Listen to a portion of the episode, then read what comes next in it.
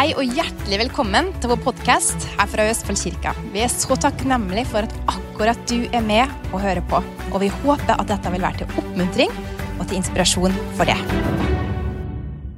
å preke til dere. Jeg syns det er skikkelig deilig. Um, delvis fordi jeg faktisk elsker å preke. Det er faktisk noe jeg koser meg med. Det starta ikke ut sånn. Jeg tror Første gangen jeg ble spurt om å preke, så tror jeg jeg var kvalm i en uke. Før jeg skulle gjøre det. Det virka helt grusomt. Men vet du hva? jeg tror det er egentlig sånn med alt nytt. Jeg følte en glede over det, og så følte jeg meg kvalm. Og da tenkte jeg da er det kanskje Gud, og så er det litt nytt og skummelt. Men nå elsker jeg det. Og så er det fordi enten så er jeg her, eller så er jeg med søndagsskolen. Og de er mye mer høylytte enn dere. Og det er ikke alltid en gave. Så der, der beveger jeg meg. Her sitter jeg. ikke sant? Dere tror at jeg alltid bare sitter og er veldig lat. Men når jeg har søndagsskolen, da kan jeg love deg, da drar jeg frem alt det teaterevnene og liksom bøyeliv som plutselig ikke følger med, så liksom kommer plutselig et bein opp og et eller annet rart bare for å få dem til å følge med. Men jeg drev og tenkte på det jeg skulle snakke om i dag. Og jeg alltid liksom sier at det, når jeg snakker til dere, så er det um, kanskje Gud sin påminnelse til dere for, uh, for uka. Eller for året. Uh, men det er alltid noe som vi vet fra før av. Uh, og jeg tuller jo litt med det at dette vet vi, dette vet jeg. Men jeg vet at hvis jeg trenger en påminnelse av dette, så er det kanskje andre som gjør det òg. Og jeg tenkte på, Nå er det det nye året. Er det noen som har allerede klart å skrive riktig dato? Nå kanskje skriver vi ikke så mye liksom for hånd lenger. Men jeg husker når jeg gikk på skolen, da måtte du alltid skrive navnet ditt. Og da liksom datoen, så skrev vi feil dato liksom første månedene før vi endelig huska at det var år Nå er det år 2022. Er det riktig, Karlsen? 22? Er det det vi er i nå? Jeg klarer det allerede.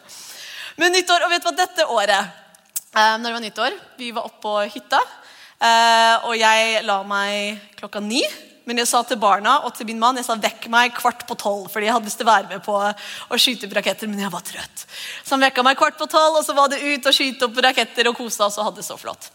Og dette tror jeg er første året hvor jeg ikke har hatt noe nyttårsforsett. Hvor mange av dere har nyttårsforsett i hodet ditt? Ikke sånn skrift, det noen som har hatt noe på et eller annet nivå, så har du tenkt på nye nyttårsforsett? Ja, litt grann. Noe. Jeg har kanskje hatt noen i bakhodet, da. Men av og til så har jeg gått inn i nyåret med en sånn superkonkret Nå har jeg sett tilbake på året som har vært, og dette skal vi gjøre fremover neste året. Så at neste år, når jeg står her og skyter opp raketter, så kan jeg si at dette var annerledes dette året.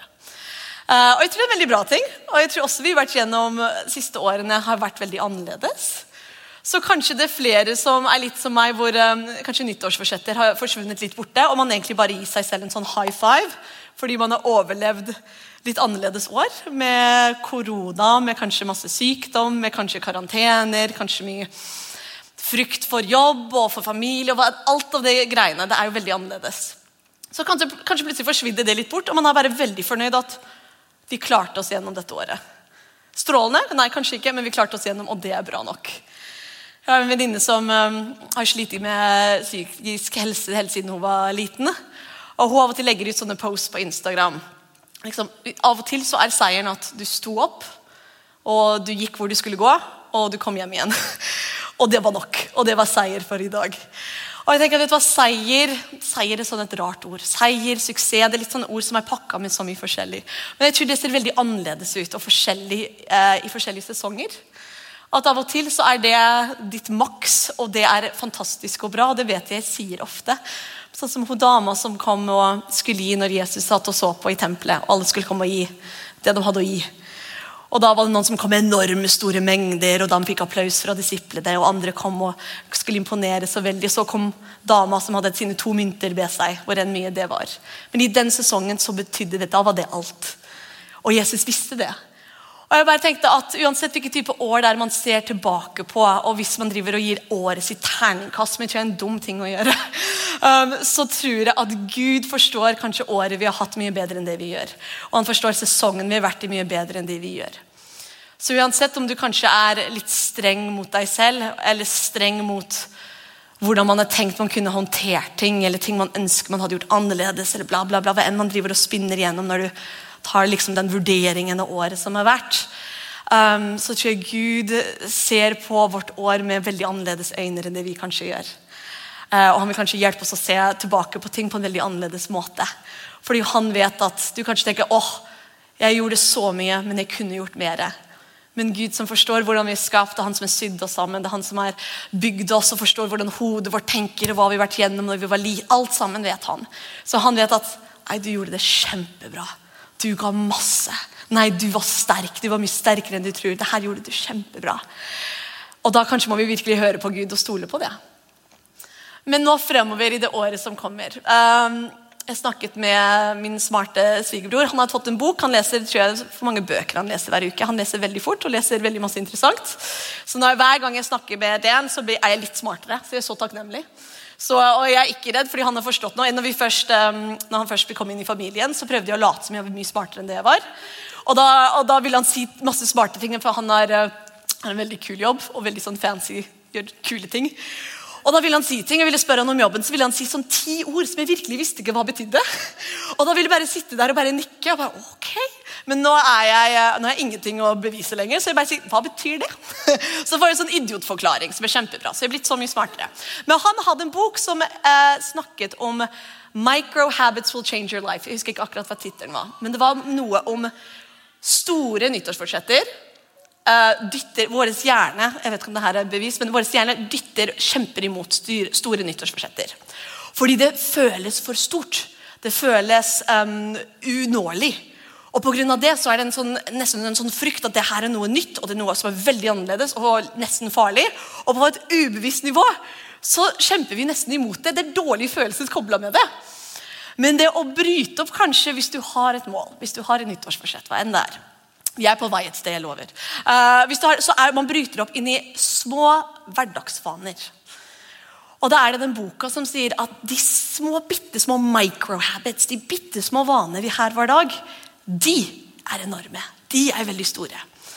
Så hvis Jeg husker forrige gang jeg preka, tror jeg litt om okay, fem minutter her, fem minutter der. Hva står du og tenker på mens du pusser tennene? Uh, hvor lang tid står du og ta, Kan du ta ett ekstra minutt når du står og ser deg i speilet og tenke noe bra om deg selv? Fordi det gjør Gud når han ser på deg. Liksom Ett minutt her, ett minutt der. De mikrovanene som vi har i hverdagen vår, dem kan forandre hele styringa. Så jeg tror når vi gikk inn i det nye året, og jeg tenkte sånn, istedenfor å ha sånne store, enorme mål jeg tenker, nei, nå skal vi virkelig trene, dette året skal jeg endelig trene. Jevnt og fast. Uh, så ser jeg heller på kanskje hverdagene og de små liksom, dagene fra, fra liksom, punkt til punkt. Og tenker ok, det er små vaner som kan forandre, som kan forandre ting. Og med liksom den tanken at ok, nyttårsforsetter må ikke alltid se prikk like ut. Det må ikke alltid være 'spis bedre', 'tren mere', Vær snillere med svigerfar eller svigermor eller hva enn det er. ikke sant? Det kan være masse forskjellige ting. Så kan Gud hjelpe oss å sy sammen noe som virkelig kan faktisk hjelpe hverdagen vår. Så Tittelen min på prekena i dag er egentlig 'Outside of the Box'. Eller 'Outside the Box'. Det er mange måter man kan si det sikkert på på engelsk. Hva som er ille, er at jeg snakker jo norsk i hverdagen min, men den norsken er fortsatt skakkskjørt. Det hører jo dere med jevn mellomrom når jeg preker. vær Så god. Så norsken er fortsatt ikke helt bra. Men nå er engelsken begynt å ta et slag òg. Så plutselig har jeg litt sånn ord hvor bare, det er ikke engelsk, og det er ikke norsk heller. Det er et sånt hybrid. Så det er, liksom, det er veldig skuffende, men jo da, outside of the box sier i dag. Jeg kan bare si med en gang at Målet mitt med denne lille tida vi har sammen, er egentlig bare å si tanker og snakke litt rundt at, at vi sitter igjen når vi går ut herfra. Uh, så begrenser vi ikke Gud med våre gamle måter å gjøre ting på. Vi begrenser ikke Gud med um, gamle måter å tenke på. Er ikke det det jeg vil at vi skal gå ut herifra? At, at, det er ikke gamle tankemønster og gamle måter å gjøre ting på som stopper opp det som kanskje Gud har lyst til å vise oss for nye året det som kanskje Gud har lyst til å gjøre. At ikke sånn, ja, men det går ikke fordi det aldri funka før. Eller det går ikke fordi um, jeg har aldri fått til det før. Eller sånn har vi alltid gjort det, så det går ikke. fordi da har vi, da har vi liksom skylapper. Hvor ikke vi ser kanskje det fantastiske store som, eller kanskje det små som Gud har lyst til å forandre eller gjøre nytt dette året, som er superfantastisk. Og kanskje ser vi det ikke, og vi begrenser ham pga. det. Så de tingene jeg sier, kanskje det er litt ting som virker litt sånn praktisk og overfladisk på en måte. Men hvis det går inn i hodet vårt og får hjernen til å åpne seg opp, og tankene til kanskje åpne seg litt opp at, at Gud kan gjøre ting på så mange forskjellige måter, og han er faktisk ubegrenset At dette året som kommer nå, Hvis man har i hjertet sitt at man ønsker at det kunne se annerledes ut, så har vi en Gud som er mer enn eh, able nå, se, nå kommer jeg norsk og engelsk. Han klarer å forandre hva som helst. Men da er det at vi ikke må liksom se for oss at Gud, hvis du skal forandre noe, så må det skje innenfor denne lille firkanten. Uh, hvis livet mitt skal være bra dette året, så må det se akkurat sånn ut, og det må passe innenfor denne lille firkanten. Hvis jeg skal kunne akseptere meg selv og si at jeg er bra nok, så må jeg passe innenfor den firkanten av hva jeg er blitt fortalt suksess er, og styrke er, og hva et vellykka liv er. Da må det passe innenfor den lille boksen. Og Gud er ikke innenfor noen boks. Og jeg, Av og til så jeg sier ikke jeg sliter med det, men du vet, når jeg står og tilbyr Gud, så er det liksom for å forstå at han er så nær. Og han er nær oss. Han, er liksom, han kan ha nesetupp til nesetupp i ånden. ikke sant? Fordi han er med oss, han er i oss. Og det å kunne stå tilbe han og ha han nær, men fortsatt forstå at han er så stor. Og liksom, han er, liksom, flytter fjell, har skapt alt vi ser. liksom Galaksene, hvor enorm han er. Det er så vanskelig. Det er liksom sånn, Jeg kan ha han i boksen fordi da han er nær, og da kan jeg tilbe han. Men når han er så stor, så bare det er ikke mulig at du liker meg! Det er ikke mulig at du vet at jeg fins! Jeg tror ikke hodet vårt klarer å forstå hvor stor Gud er. Hvor fantastisk han er. Jeg vet Det er en som heter å vet Louis og Jeg sier alltid navnet hans feil, så jeg tør ikke å si etternavnet hans. fordi jeg sier alltid litt feil, Men Louis et eller annet reiser rundt og bare snakker om verdensrommet og natur for å bare vise storheten av Gud. Og etterpå så tilber de Gud, og da står folk bare sånn hvor stor er Gud? Hvor fantastisk å vise bilder av galaksen? Og Det er helt fantastisk, fordi da ser du storheten av Gud. Men Gud er ikke i noen boks. Så det å tenke at hvis jeg skulle kunne ha Gud nær, så må jeg forstå han, det kommer vi aldri til å få til. Uh, og Når jeg snakker med venninner og folk jeg har vokst opp med, og de sier at ja, men de har slitt med hvis Gud er god, hvordan kan det og det skje i Afrika? Hvordan kan jeg liksom si å Gud, hjelp meg å finne en bra parkeringsplass på Amfi når det er liksom barn som sulter i Afrika? Og liksom, det, det, er et veldig bra spørsmål. Det er et realt spørsmål. Og jeg forstår ikke alt, og man kan ikke forklare alt på denne siden av, av eternity. Men jeg bare vet at Gud er god. Han er stor. Han er stor nok at han bryr seg faktisk like mye at jeg får en bra parkeringsplass, men han er også stor nok at på en eller annen måte så er han så til stede med de i Sudan som sulter. Jeg vet ikke hvordan han viser seg for dem, jeg vet ikke hvordan han er til stede for dem, eller om han gjør det rettferdig eller fikser det på andre siden. Nei, jeg vet, jeg vet ikke hvordan han gjør det. Men jeg vet at han er en rettferdig Gud, og han er en god Gud. Hvordan det spilles ut, det vet jeg ikke helt. Men jeg bare vet at Gud er nær nok og sier at han vet hvor mange hår jeg har på hodet mitt og hvordan han kjemper for de som har urettferdig blitt født i et land hvor det er krig og grusomme ting som skjer. De som er blitt født inn i et hjem hvor det er vold og grusomme ting som skjer. Jeg vet ikke hvordan Gud gjør det, at det blir rettferdig og bra, men han har en måte å gjøre det på. Enten på denne siden av evigheten eller på den andre. Så eneste jeg kan si at jeg vet at Gud er god. Jeg vet at han er rettferdig. Jeg forstår ikke alt, men det stoler jeg på. Så jeg fortsatt går til han når jeg er eh, sint på Kenneth og syns synd på meg selv. Og kommer og vet at han bryr seg. Ikke sant? Vi ser jo bevis på det når Jesus det, det har jeg nevnt mange ganger før, når Jesus kommer og Maria kommer gråtende, og broren deres har dødd. Og Hun kommer fortvila og gråtende og er liksom både litt sint og litt lei seg. 'Du burde vært her tidligere!' Kjefter litt på han, og så gråter skikkelig. Og da igjen vet Jesus jeg kommer straks, straks står han opp igjen fra det døde. Dette er egentlig ikke et problem. Dette er et mirakel som venter på å skje. This is not a problem. I will fix this.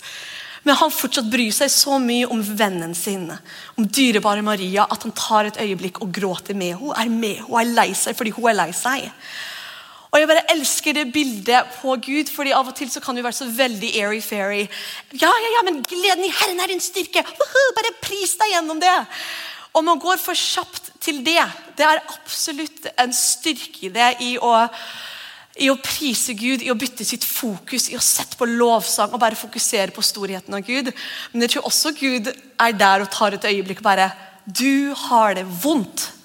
Du har det vondt, og når du har det vondt, så har jeg det vondt. Han beskrev jo det så godt. Jeg tror det er mamma som um, brukte det litt som barnslige, men vakre bildet på at i Guds hjerte hadde søndagsskolen en gang, så tegna hun et stort hjerte og sa ditt hjerte holder Gud i sitt hjerte. Og jeg vet Det høres litt sånn barnslig ut og klisjé ut, men jeg tror det stemmer. At du har din egen del av Guds hjerte. Din egen del hvor det bærer du. Så de som ikke er kommet hjem ennå og forstått hvor mye Gud elsker dem, der er det et hull. Der er det en plass med spart bære for den personen. For de, de, må komme og de fulle av Guds hjerte der. Men da tenker jeg, ja, men når du har det vondt, så er Guds hjerte det vondt, fordi du er hjertet hans. Og jeg synes det var så nydelig at å, jeg har det vondt, ja, men andre folk har det verre. Ja, absolutt, men hvis man sier det, så får du aldri lov å ha det kjipt.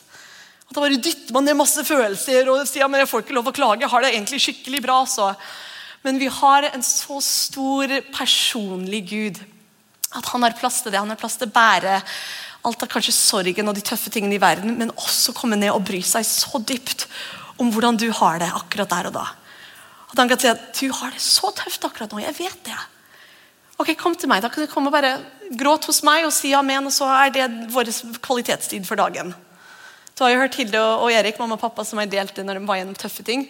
Det var jo en stund hvor hverdagen var så tøff at de gikk når de skulle bruke kvalitetstid med Gud og samtale med Gud, satte seg ned, gråt. gråt innenfor Gud. Hadde ingen ord å si, ingen bra bønn, ingen, ingen sånn power bibelvers. Gråt og sa amen. Og det var ferdig. Og jeg tror det var så dyrebart for Gud. Fordi de kom til han og visste at her er det plass, her er det space for sorg. Gud er ikke redd for sorg, han er ikke redd for dype følelser. Han er ikke redd for, for eh, anklagelser og sinne. Det er jo han som har skapt følelser. Han er ikke overrasket over følelser. Han ga oss følelser med vilje. Det er en flott ting å ha følelser. Han bare vil hjelpe oss at ikke følelser styrer hele livet vårt. Det vil han hjelpe oss med. Jeg har hørt det bildet at å la følelsene styre livet er som å gå på tur med bikkja, men du lar bikkja bestemme akkurat hvor man skal gå. ikke sant? Da kan det bli litt spennende. I hvert fall med Hilde og Erik sin hund, som er ikke blitt trenet så veldig ennå. Og hvis hun ser en fugl, så kommer hun til å spurte. Da blir det gøy tur, hvis du skal absolutt følge etter og tenke ja, du skal ta fuglen, da tar vi fuglen. Og så løper man etter. Fordi det er en veldig lang, slitsom tur. Um, men at man behandler det er kanskje et bra bilde, at man behandler følelsene sine med respekt og med kjærlighet, men det er ikke de som alltid styrer. Men sånn som Hvis hunden ikke har det bra, må man finne ut hvorfor. det var et bra bilde. Det er liksom, jeg hørte også at det var noen som var på en sånn barnefilm hvor noen ga hjernen sin et navn. Jeg tror det var på Luca. en eller annen barnefilm. Ga hjernen sin et navn. Og det var noen psykologer som tulla litt med det, men sa at det egentlig var ikke helt idiotisk å tenke at du skal være snill med hjernen din, du skal være snill med tankene dine og hodet ditt. At du skal behandle det nesten som du ville en venn. og bare å ja, men nå har du sovet litt, nå kanskje har du det ikke så bra. Nå har du sett på sånn tre triste filmer på rad. Ja, da har du det ikke så bra. Da må vi gi deg noe bra. At vi tar hånd om det. Men det at vi tar hånd om tankene våre, at vi tar Vi kan ta alt til Gud, og det er lov. At ok, Vi trenger ikke å kanskje komme dansende inn i nye året bare seier, seier, seier. Kanskje det er ikke der man føler. Man føler kanskje ingen seier akkurat nå. Man ligger nede og sier sove, sove, sove fordi man er sliten og man er lei, eh, og man ser ingen vei frem. Og tenker, Hva enn det er man føler, at man kommer til Gud, og man er ekte. Og jeg tenker Det er det Kirken har bommet på, det er det vi også vil jobbe mot. At her er det en kultur, at her er det ekte folk. Ekte folk som kommer sammen. Det er jo da vi liksom kan stå sammen. ikke sant? Hvis man spør noen hvordan har du hatt det, og du ser de faktisk vil høre et ekte svar. Ikke sant? Av og til når man, Hvis jeg er på vei ut og løper etter min uh, fireåring, da kommer jeg ikke til å spørre deg hvordan du har det, for jeg har ikke tid til å høre mer enn bra. Da kommer jeg til å vente til Kenneth har teipa fast fireåringen til en vegg, og så kan jeg spørre deg hvordan det går.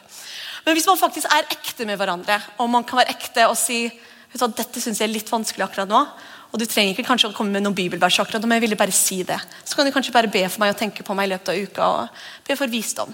Så, ok. Det er ikke alltid man trenger å bli fikset.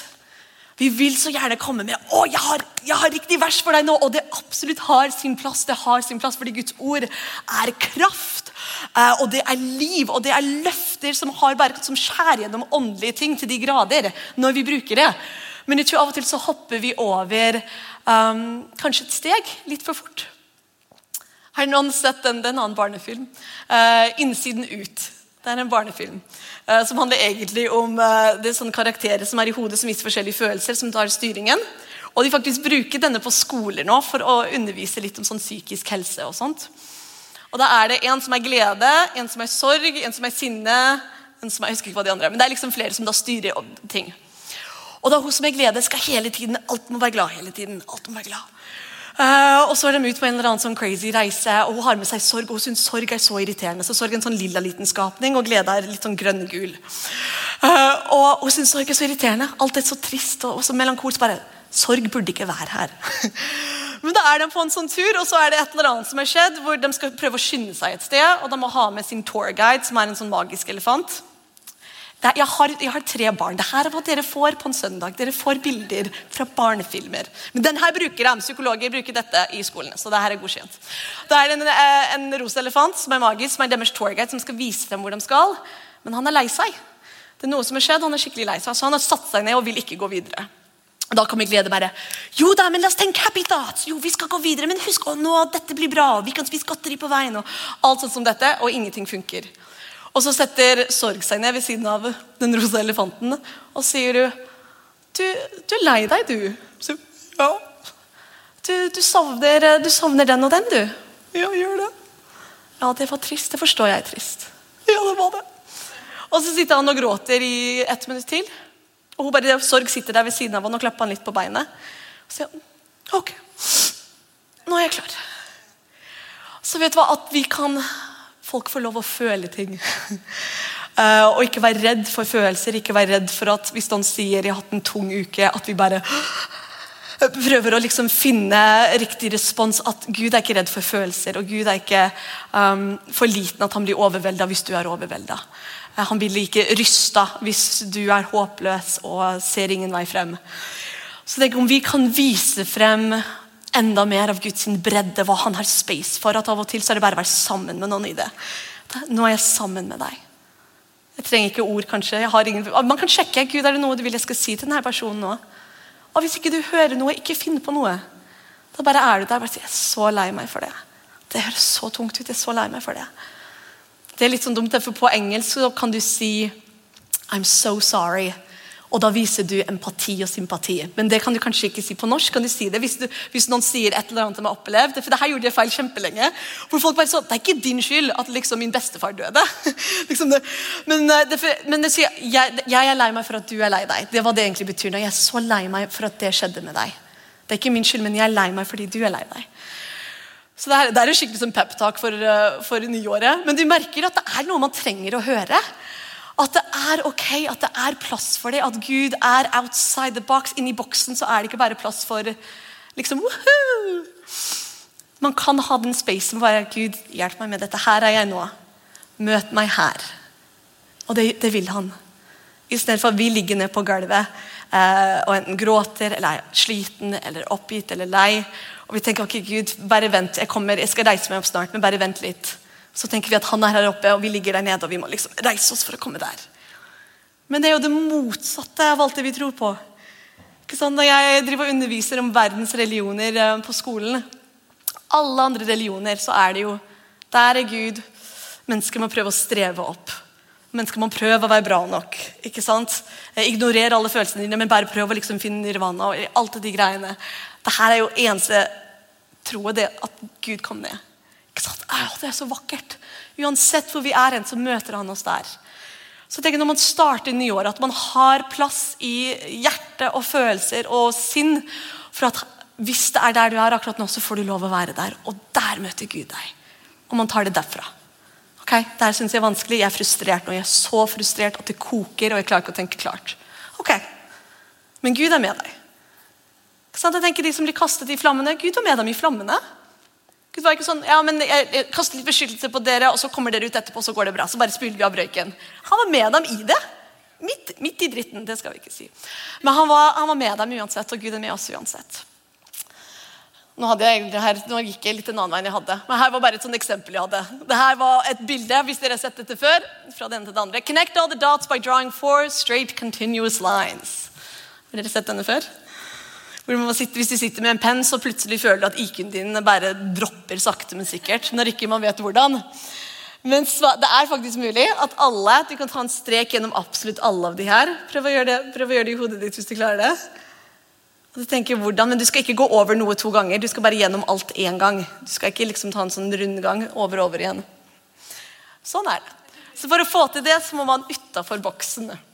Eh, og det er et banalt bilde, men det viser jo at det er ting som man kan få til når man da både slipper kanskje seg selv ut av boksen, ut av den begrensede bildet du tror du må være, Kanskje den begrensede bildet andre har sagt at du må være. Um, det er jo ting, hvis det er fra barndommen, ting som har skjedd i barndommen og oppvekst, det kan sitte veldig dypt hvis ikke du har tatt det til Gud og jobbet gjennom det. Hvis noen har sagt at ja, hvis du virkelig skal være ekte mann eller ekte kvinne, da er det sånn type jobb du må ha. Det er sånn du må oppføre deg, og du må like å gjøre sånn og sånn. Det kan sette seg veldig dypt. Det kan ligge i en sånn, ikke sant? Det er jo når du er barn, Hvis du begynte å høre ting fra når du var liten, så legger det seg veldig dypt.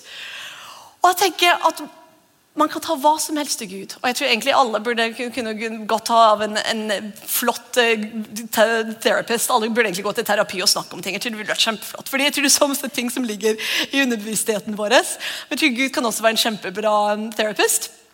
Så tar ting til han og viser ok, hva er det jeg tenker om meg selv. Er det noen måte jeg begrenser meg selv, som egentlig er ikke hvem du skaper meg til å være? Plutselig har du åpnet opp boksen. Hvordan vil du jeg skal være? Hvordan kan jeg være? Hva egentlig liker jeg? Har jeg en jobb jeg ikke liker? Har jeg ting jeg gjør som er feil? Er det en måte, Tenker jeg hele tiden at jeg feiler fordi jeg passer ikke inn i noen andre sin bilde av hvem jeg skal være? Bare ok, Hvis du blir fortalt hele livet ditt sånn som Folk kommer og sier hvis det ultimate var å være Hvis ikke du er blitt en lege, alt annet, så har du feilet i livet. Hvis du er blitt fortalt det hele livet ditt, tror du det tar litt tid for han som drømmer å bli kunstner, og riste av at han har feilet i livet? Tror du det tar litt tid for han? Hvis han er blitt fortalt ja, men, ja, nei, men du må ha, Hvis ikke det er i hvert fall fem års utdannelse, da er det ikke verdt noe. vet du. Men det eneste gutten vil, han har skapt Gud har skapt så mye kreativitet i den gutten at det bare tyter ut av ørene på ham. Han skal ikke bli lege, han. Men han hadde blitt fortalt at det her er hvordan du skal være. Tenk den kampen inn i han. Hvis ikke han går jevnlig til Gud sier Gud, hvem har du skapt meg til å være? Det er bare du som kan fortelle meg det. Hvem har du skapt meg til å være? Hvilket liv har du skapt for meg å leve? Det er bare du som kan fortelle meg det. Og Da må man kanskje, kanskje ut av boksene. Ut av det man har trodd. Må man la Gud gå utafor boksen. Kanskje man trodde at livet sitt skulle se ut på en viss måte. Og Kanskje det var en flott, vakker drøm, at det var en flott ting du hadde tenkt. Men ting ble annerledes. Vi bor i en fallen verden med ting som skjer som ikke burde skje grusomme ting. Det er absolutt ingenting til å gjøre med Gud. Det er ondskap i verden som vil ødelegge. Så er det bare ting som skjer fordi det fins frivillige, og folk tar dårlige valg. Så er det bare naturlige ting som bare, ting skjer som burde absolutt ikke skje. Men da kommer du med litt sånn knuste biter av hva du så for deg det skulle være. Og du tar det med til Gud og spør hva, hva skal du bygge nå? Nå har jeg mista planen. Jobba med og lagde sånn keramikkreiv. noen som har gjort det. Jeg har jo kunst og håndverk som fag på universitetet. Og Da lagde vi keramikk. Da sitter vi der med leire og et sånt hjul som går rundt og man former ting. Og Av og til så kan noe bli knust. Kanskje du hadde lagd en vase, og den har blitt knust. Og Da er det sånn at du kan komme med de knuste delene. Og, og vi kom med det til læreren vår og sa se nå hva jeg kan gjøre med knuste biter. Og blanda det inn i en ny leire. Gjorde det vått. Tok og lagde noe nytt ut av det. Og jeg tror Det gjør vi med Gud av og til. Vi sier Gud, jeg så for meg at livet mitt skulle være sånn. Nå ser det annerledes ut. Jeg så for meg en vase hele tiden, og nå er den knust. Og jeg klarer ikke å se for meg hvordan livet mitt skal egentlig se ut nå. Det ser annerledes ut. Gi meg en ny visjon. Gi meg en ny drøm. Nå må du vise meg, og da kommer du. Men du kommer til Gud med det. Du sitter ikke og prøver å finne ut av det selv. Du kommer til Gud med det. Du går inn i hans ord, leser hans hjerte for deg. Eh, du går turer og, og, bare fokuserer på Guds godhet for deg. At han er for deg. Bare la han være med deg når du er stille. Kommer med knuste bitene, og han kan si Gi meg de bitene, jeg skal lage noe nytt. Og det skal være enda vakrere enn det du trodde. Og Selv om du hører det og tenker det er ikke mulig, Gud, Plan A hadde jeg malt foran øynene mine. Jeg visste hvor bra det kunne være. Jeg kan ikke se for meg hvordan du kan få min plan B til å bli like vakker. Men vet du hva, da begrenser vi Gud. Da har vi Gud i en boks og tenker fiks det på denne måten. Vet du, Gud han er så stor. Vi glemmer hvor stor han er. Jeg tror det er derfor jeg får det så ofte på hjertet å snakke om det her. Han kan ta de bitene og si jeg tar alt det grusomme du har vært gjennom, som er urettferdig, som gjør at jeg gråter med det. Jeg tar alt det tøffe, det vanskelige, det som er urettferdig, hva enn det er. Til og med dine egne dårlige valg, som har vår egen skyld. til og med. Jeg tar de og gir du det til meg, så kan jeg lage noe nytt og noe vakkert. Det ser annerledes ut, men det blir enda bedre når du gir det til Gud. Og Selv om inni deg så tror du det ikke, handle som om du tror det, så kommer det til landet etter hvert. Bare fortsett å presse inn til Gud. Bruk tid med å presse inn til Gud. Når folk sier det, så høres det så rart ut. Bare press inn. Mm. Men det er bare at man make space. Jeg liker det bedre på engelsk enn på norsk. Man lager plass for Gud i hverdagen sin. Det betyr ikke at du våkner to timer før sola står opp for å lese opp, ja, men du har plass hvor Gud kan fylle det med en uh, tanke, en følelse. Bare det at man er bevisst at han er med. Hvis det betyr at før du løper ut, til hvis du er litt forsinka på jobben, du sitter noen minutter i bilen din og bare Gud, du er for meg, du er med meg, du elsker meg.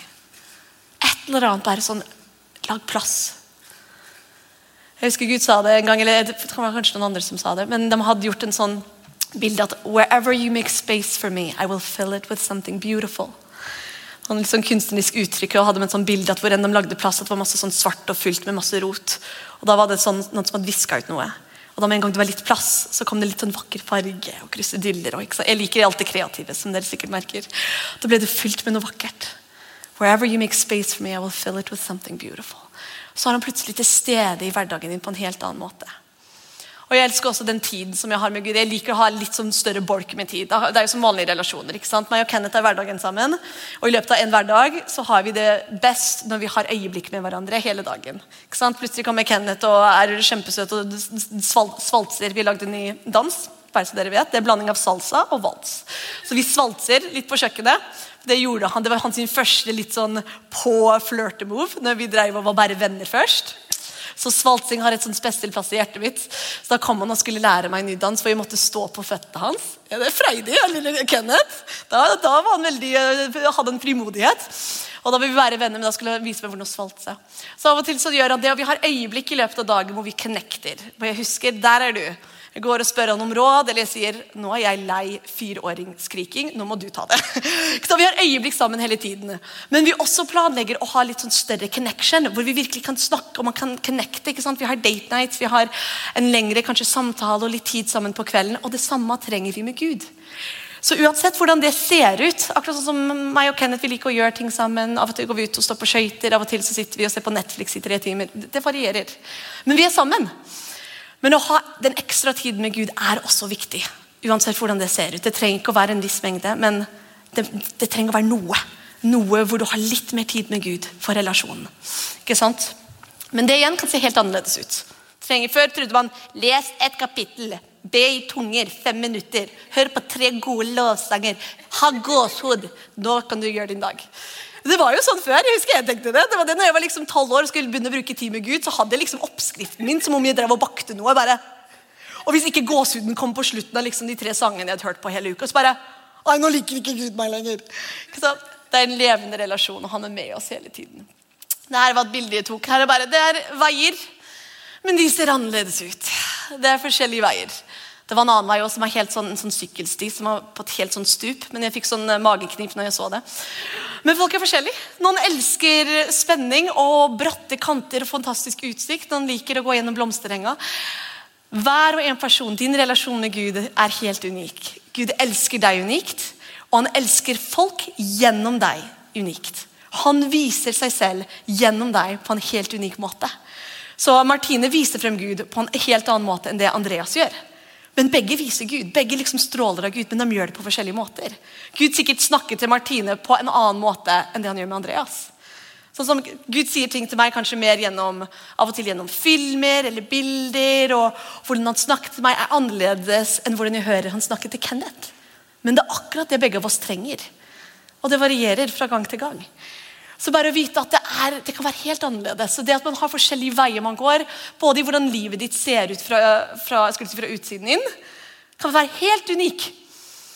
Så det er liksom sånn, hvis, Før i gamle dager så var det, hvis du virkelig elsket Gud det vet jeg, jeg sagt før, men hvis du virkelig elsket Gud, så skulle du dra, finne verste stedet på kloden du kunne tenke deg, og da må du dra dit for å være misjonær hvis du virkelig elsker Jesus. Ikke sant? Og så er det litt Hvis du virkelig elsker Gud, så gir du 150% av tida di til kirken. Og så trodde man at det var sånn det måtte se ut. At det var all or nothing. Enten så var du 100% her, eller så var du av verden. ikke sant? Det var liksom den store grøfta. hvor liksom det er der eller der. Men Gud er så, så fargerik og så stor og så fantastisk at hvordan han vil det livet ditt skal være, det er det bare han som kan fortelle deg. At kanskje du, kanskje du gir alt av tida di 150% til kirka di, og kanskje du kommer og, og, jobber i kirka til og med, og er liksom pastor. Men Gud ville ikke at du skulle være fulltidspastor. Du skulle liksom um, uh, være en sånn businessman på sida, fordi han trengte at du skulle være et lys der òg. Så når du kom og sier 'Men jeg ga alt jeg hadde til kirken' Nå sier jeg 'gi alt til kirken'. Altså. Nei, man tenker at liksom, er Noen som reiste ned og ble mor Therese ikke sant? og tenkte ja, men jeg må ned til India og redde folk, eller jeg må være i kirken 120% Men Gud sa nei, men livet ditt skulle se sånn ut. Så du har ikke gitt 100 til meg, du ga 100% til noe du trodde var rett. Men jeg trengte deg her, og jeg trengte deg der, og du måtte ha det og det og det i livet ditt. Og det er så fantastisk når du vet at Gud, hvis ikke du er fornøyd med hvordan ting ser ut nå, og når du tenker på året som kommer, hvis du tenker det bare åh, så tenker jeg at Da kan man gå til den store guden vår og spørre hva kan vi forandre på. Hvordan vil du at livet mitt, Hva kan vi forandre litt på? Av og til så kanskje ser man det er ingenting jeg kan forandre. Kanskje man ser i det naturlige. Jeg kan ikke bytte jobb. jeg kan ikke gjøre det. Kanskje akkurat nå kan jeg ikke engang jobbe. Jeg er hjemme. Men du vet, da kom til Gud og spør han, fordi jeg tror ikke det er hans vilje at når vi ser på året som kommer, så har vi bare en sånn sliten sukk.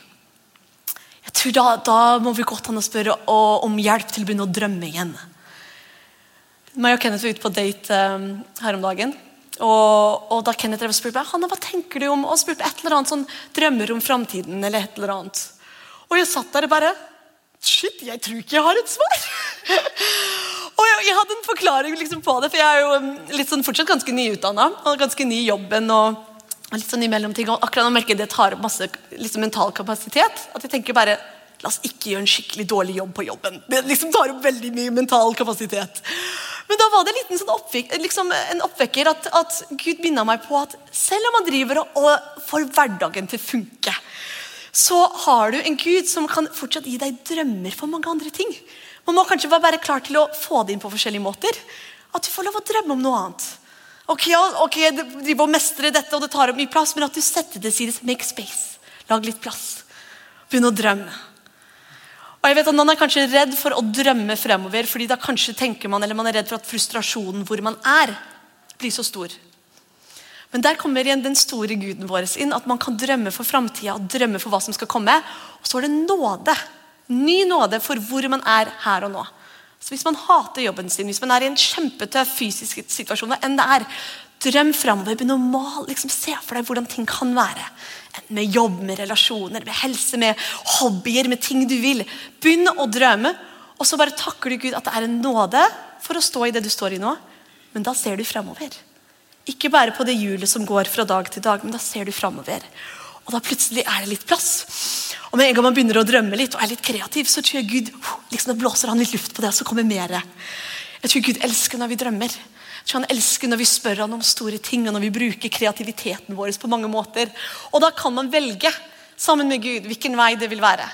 Og kanskje Det ser forskjellig ut fra sesong til sesong. Noen liker offroad og inn i jungelen. Og masse forskjellig, og noen liker bare kjøre kjempefort på en lang vei. Det er bare et bilde på at vi er forskjellige, og vi kan få lov å drømme. Det er et bibelvers på hva jeg synes veldig mye av kanskje hvordan vi lever livet vårt henger på. Og det er jo den uh, historien om talentene. Så bare leser jeg litt, og nå hopper jeg midt i. Det er jo Jesus som forteller det her. Så kom han fram som hadde fått de to talentene. Det har jo, han Mesteren hadde jo gitt ut ikke sant? Det var fem talenter, to talenter og én talent. Og Så reiste han bort, så kom han tilbake. nå. Så han kommer tilbake. Så kommer han med to talenter. Og han sa, 'Herre, du ga meg to talenter. Se, jeg har tjent to talenter til.' Og hans herre sa at han vel gjort, du gode og tro tjener. Du har vært tro over lite, jeg vil sette deg over meget. Gå inn til din herres glede. Men også han kom fram, han som hadde fått den ene talenten. Og han sa, 'Herre, jeg visste at du er en hard mann, som høster der du ikke sådde, og sanker hvor du ikke strødde.' Derfor ble jeg redd, og jeg gikk og gjemte talenten inn i jorden. Se, her har du ditt. Og jeg vet det er masse forskjellig man kan dra ut fra denne historien. det vet jeg, Folk tar i masse forskjellige retninger. Men jeg synes den store tingen her er bildet som hver av de her hadde på mesteren sin. Så han som ikke turte å bruke det han hadde fått, han trodde at mesteren var hard og slem og, og, og nei. Hva hvis jeg bruker det, og jeg bruker det feil? Hva hvis jeg feiler? Og han tør ikke å bruke det. Og vet du, jeg tenker det Om vi lever det livet vi har her på jorda, som er egentlig ikke lang tid Hvis vi lever det ut av frykt Jeg tror ikke Gud blir, jeg tror ikke han blir sint, men jeg tror vi kommer til å bli skuffa. Når vi kommer opp til himmelen og vi kanskje ser alt det fantastiske vi kunne ha gjort med glede og med fryd, og uten den frykten for å feile. Fordi Gud er så stor. Så jeg tenker det bildet De har, de andre de hadde fått noe fra mesteren. bare, jeg skal bruke det. Kanskje det går gærent, kanskje det går bra, men vi bruker det. Mesteren har masse penger, det går sikkert bra. Og da går bare, hva hvis jeg brukte det feil, og det forsvinner, og da har jeg hatt bare én, og så har jeg ingenting igjen? Den frykten, og vet du hva, den må jeg jobbe masse med. Den frykten for å prøve noe og feile. Jeg liksom meg helt sånn, jeg husker til og med når jeg skulle lese til um, mine store eksamener når jeg gikk uh, IB-linja på videregående. Da turte jeg egentlig ikke å satse alt. for jeg tenker, hva hvis jeg satser alt, og så er mitt alt ikke bra nok? Som er idiotisk. Jeg vet det, det høres, det er jo helt på trynet. Men jeg vil heller tenke at nei, jeg brydde meg ikke så veldig mye, og så fikk jeg liksom en treer eller en firer, enn at jeg ga alt jeg hadde, og så blir jeg fortalt at det var ikke nok. Men hvilken tullete måte er det å leve på? Tenk, gi alt det, det er igjen. Alt kommer tilbake til at ikke man ser hvor stor Gud man har. Og hvor fantastisk Gud man har. At du kan feile! Du kan feile så det suser! Og Gud er der og fikser det. Hvis du gjorde det med et rett hjerte. Ikke sant? At vi tør å prøve noe nytt. Og stole på Gud. og Gå til Gud og sjekke med Han. og Følg fred og glede. Men tør å drømme og tør å ta det til Gud, og så prøv, tør å gjøre noe. Men det starter med at man drømmer. Det starter med at man drømmer, begynner å tenke, make space. Men det å leve ut fra en frykt, da tror jeg ikke vi har pressa nok inn til å bli kjent med Gud for å se at han er stor nok til å dekke over hva enn tullete ting vi kanskje ikke får til. Når vi gjør det med rett hjerte. Han kan fikse hva som helst. Og så er han så stor, og han, hvordan han ser på oss. jeg tror også Når vi kommer nær Gud og blir kjent med han, så ser vi hvordan han ser på oss. Når vi ser hvordan Gud ser på oss, da plutselig tror jeg man, man forstår kanskje hvor mektig man er, og hvor mye man har å gi. Og verdien av det man har. Hvis ikke jeg tror at det jeg har å si, er verdifull, da kommer ikke jeg til å si noe på et jobbmøte hvor de skal liksom brainstorme og komme med nye ideer. Hvis ikke jeg vet at tror jeg har gode ideer, jeg har noe smart å si. La meg si noe. Hvis jeg tenker at det er ikke vits, så, så sitter jeg der helt stille. Og det tror jeg er en av djevelens største løgner til oss.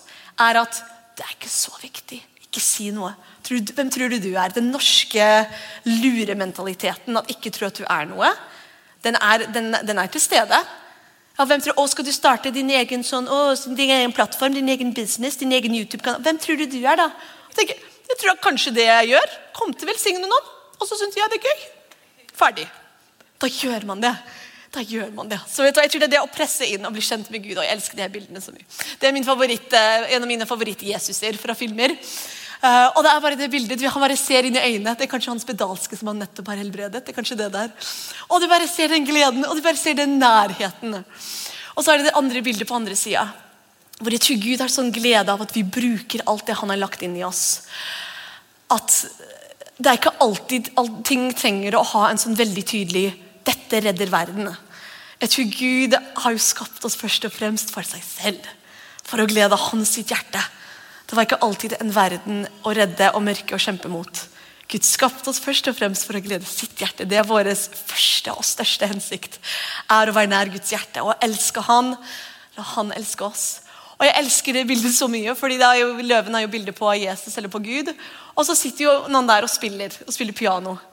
Jeg tenker, Det er ingen andre folk der. Det er ikke folk som løper og blir frelst pga. det akkurat nå. Det er ikke liksom noe stort som skjer akkurat der. Men du bare ser at jeg tenker at det er Gud som sitter og bare Du bruker det jeg ga deg. Du bruker dine talenter. Du er deg selv fullt ut, hvordan enn det ser ut. Og det gleder Guds hjerte. Så det å skjule og legge bort noe av det, hvem du er, det trenger ikke å være at du har en talent, spille piano eller ha noe fancy liksom gave, men at du er hvem du er. Velsigner Guds hjerte. Fordi han skapte deg for seg selv. Han skapte deg for å glede hans sitt hjerte. Alt det andre er sekundært. Alt det andre kommer etterpå. Men det er liksom deg og Gud, og det at du bruker ting som du elsker å gjøre, det er en grunn for det. Da har Gud lagt det inn i det. Akkurat sånn som når jeg sitter og jobber med barna mine, de kanskje gjør hobbyting og lager stygg kunst som jeg kommer til å få i julegave. Jeg elsker det. Jeg elsker det, for de sier de bruker de er seg selv. De gjør ting de syns er gøy. Og jeg bare sitter der og blir nesten helt på gråten, for de bare er seg selv. Og jeg bare, åh, åh, det er så bra! Og jeg tror Gud er like tullete fantastisk far fordi han skapte deg for seg selv, først og fremst. Og det at dine gaver og hvem du er, at du er så mektig og fantastisk, at alt det han har pakka inn i deg, kan også knuse mørket, kan også vise folk Gud, kan også bare skyte inn kjærlighet og lys i de mørkeste stedene. Det er også sant, men det kommer etterpå. Og Det er liksom, det er litt sånn spennende ting, men det må starte med at deg og Gud. Deg og Gud. Derifra kommer liv. Jeg husker Kenneth brukte det bildet med, med strøm. og med, Han er jo elektriker. Liksom, hvis du er kjempefrustrert at ikke det lyser et sted, og du bare går og bytter lyspære fem millioner ganger, eller du blir så sint at det bare funker ikke, men så er det at det må være liv der. Det er liksom, Du må sjekke where is the source. Hvor er kjernen? Hvor kommer liv fra? Og det kommer fra deg og Gud. Hvis man husker liksom det bildet, at liksom, deg og Gud sammen først. Du er skapt for Han. Han er for deg. Ditt hjerte er i hans sitt hjerte. Du skal fullt ut være deg selv. Da ærer du Gud. Med å være fullt ut deg selv ærer du Gud. Og du gleder hjertet hans. Du trenger ikke å gjøre fem millioner ting. Men ut ifra der så kan det komme ut liv og styrke og ting som kan forandre folk, som drar folk til Gud, hvor de ser Gud i deg. Uten at du må streve. Men gjennom at du har et fullt og fantastisk liv. Nå kan lovsangerne komme opp jeg er straks ferdig. Hvilket vers var dette? det er mange bra. Oh, jo, starten er veldig bra. Eller alt er jo bra. Det er jo Guds ord. Skal jeg lese. I pray that the Father of glory, the God of our Lord Jesus Christ, would impart to you the riches of the spirit of wisdom and the spirit of revelation to know him through your deepening intimacy with him. I pray that the light of God will illuminate the eyes of your imagination, flooding you with light flooding you with light. Noen av oss trenger det. Vi trenger lys. Vi trenger kanskje ny lys for dette året. Men tenk om man kan få det flooding. Flom. En flom av lys. Ikke bare lite lysglimt, og så skal man følge det. At Gud er faktisk til å åpne opp øynene våre, gi oss lys for det nye året som kommer. Until you experience the full revelation of the hope, the hope of his calling. That is the wealth of God's glorious inheritances that he finds in us, his holy ones. I pray that you will continually experience the immeasurable greatness of God's power, the kraft, God's power made available to you through faith. Then your lives will be an advertisement of this immense power as it works through you. Det er sånn et fantastisk bra vers. Ikke vi er mektige. Gud har skapt oss med en kraft. Uansett om du føler at du har vært et offer hele livet ditt, eller om man føler et offer til situasjoner rundt. Gud har skapt oss mektig og kraftig. Ikke sant? Og Gud jobber gjennom oss. Så hvis det er ting dette kommende år som du tenker at åh, jeg ønsker ting var litt annerledes, men jeg vet ikke hvordan å forandre noe, eller jeg ønsker det og det kunne være sånn, eller jeg ønsker jeg kunne føle meg sånn, tenker bare at man går til Gud med det åpne sinnet. Helligånd, vis meg. Vis meg. Er det en liten ting hver dag? Er det en melding jeg må sende? Er det en jobb jeg må søke? Er det et brev? Bare vær åpen. At vi bare åpner opp boksen åpne helt opp og bare Gud, hva vil du vise meg for dette året som kommer nå? Jeg vil ikke begrense deg med gamle vanene mine. Jeg vil ikke begrense deg, Gud, med gamle tankemåter. Fordi vet du hva, Jeg, jeg er egentlig veldig sånn, så jeg er veldig vanemenneske. Tro det. Jeg liker det som er komfortabelt, og jeg liker det som er kjent.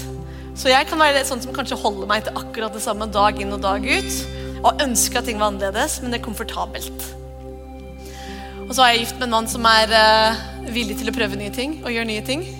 Kommer med de flotte ideene, og nesten alltid min reaksjon i hodet når han kommer med en ny idé, bare Å, det høres slitsomt ut.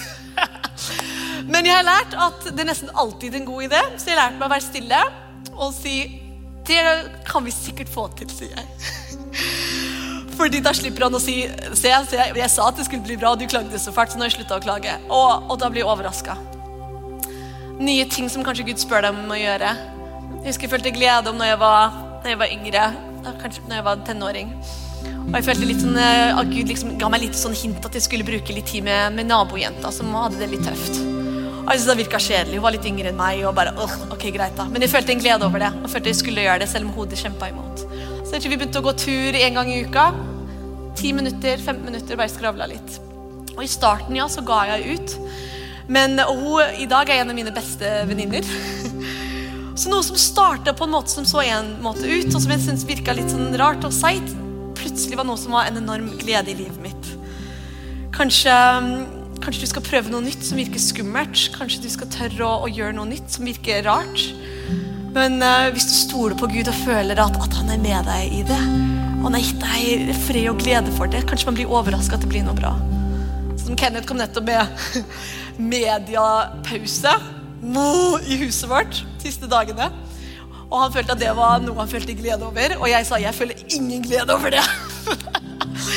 Så da, det betyr ikke noe TV og ikke, ikke mm, liksom noe sånn sosiale medier og spill og sånn på både oss og barna. Og det her er ikke en reklame for at man skal gjøre det, også. Det er ikke en reklame for det. Men han følte glede at vi skulle gjøre det noen dager. Og jeg sa nei, det er ikke komfortabelt. Jeg har min vane. Hvis jeg, skal, jeg, jeg må, Leo, min lille fireåring, han må sitte og se på TV mens jeg får i meg en kopp kaffe. Så at ikke han snakker til meg før jeg har fått hele kaffen ned i systemet. Så det her kommer ikke til å gå. Det her kommer til å bli katastrofe. Men jeg sa, jeg følte Gud kanskje gjorde sånn Hysj, det her, prøv. Prøv. Um, og det er jo noe nytt og ukomfortabelt, og det er fantastisk. og jeg ser at fireåringen er plutselig roligere, som er en veldig bra gave. Og mer tilfreds, og jeg kjenner at jeg har en annen type ro. Og igjen, det her er ikke at dere skal ikke se på TV, det er ikke det der, men det er at det var noe nytt som virka rart. Men Kenneth følte glede for det, og jeg tenkte ok. og det ble noe bra. Ikke sant? Så av og til det å bryte ut av gamle vaner, gamle tankemønster, gamle måter å tenke ja, men sånn må det være, og bare bryte ut av boksen og bare Gud, hjelp meg å ikke begrense deg. Dette året kan bli så bra. Hvis det er mikrovaner fra dag til dag, hvis det er et stort steg Bare lev hver dag sammen med Gud, så kommer han til å vise deg det. Make space. Lag plass for Gud litt hver dag, så kommer han til å vise deg. Kanskje ikke med en gang, men litt og litt. Så plutselig får du en idé. Plutselig er det en mulighet. Plutselig er det en åpen dør. Men at vi vet at alt er først og fremst bare for Gud. Eller jeg går tilbake til den. Alt er for Gud. Og det er bare med Han vi gjør det. Og han tar det i eh, det tempoet han vet vi kan ha det i.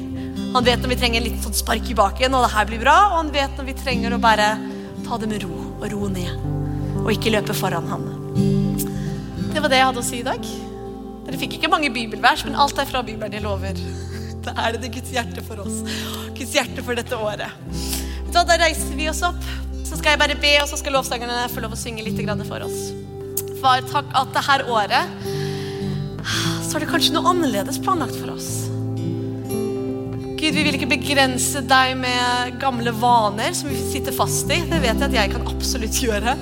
Jeg vil ikke begrense deg med gamle måter å tenke. Jeg vil ikke begrense deg med kanskje gamle skuffelser, hvor vi kanskje turte å håpe, og så ble vi skuffa. Vi vil ikke at det holder oss tilbake dette året. Hellige Ånd, bare hjelp oss å begynne å drømme. Og begynne å drømme igjen. Det er en område vi trenger ny liv. Ny lys, ny drømme, ny glede, ny energi, ny life source fra deg. Helligånd, hjelp oss, du som er vår hjelper, du som er vår rådgiver, vår beste venn i hverdagen. Hjelp oss til å make space, til å lage plass. Så Gud, så du kan fylle det med det du vil fylle det med. Så du er med oss hver dag, du leder oss. Og plutselig er det plass i vårt sinn og plass i vår dag til det du vil fylle det med kan lede oss, at vi kan begynne å føle en glede over det året som kommer, selv om vi ikke vet alt og ser alt. Så vet du at du er så stor. Du er så stor, og dine planer for oss er gode. Skreddersydd for oss. Skreddersydd for hver enkelt. Og du vet hva vi trenger. Vi vil leve hver dag sammen med deg, Jesus. Hjelp oss å gjøre det, Hellige Ånd. Tusen takk for at du tuna inn og at du var sammen med oss på dette programmet. Vi håper det var til hjelp og til oppmuntring i din hverdag. Dersom du ønsker å ta kontakt med oss, kan du gjøre det via nettsida vår østfoldkirken.no. Og vi setter veldig pris på å få tilbakemeldinger dersom det programmet her har vært oppmuntring for det eller til hjelp for det. Så setter vi stor pris på å høre det. Ha en velsigna uke.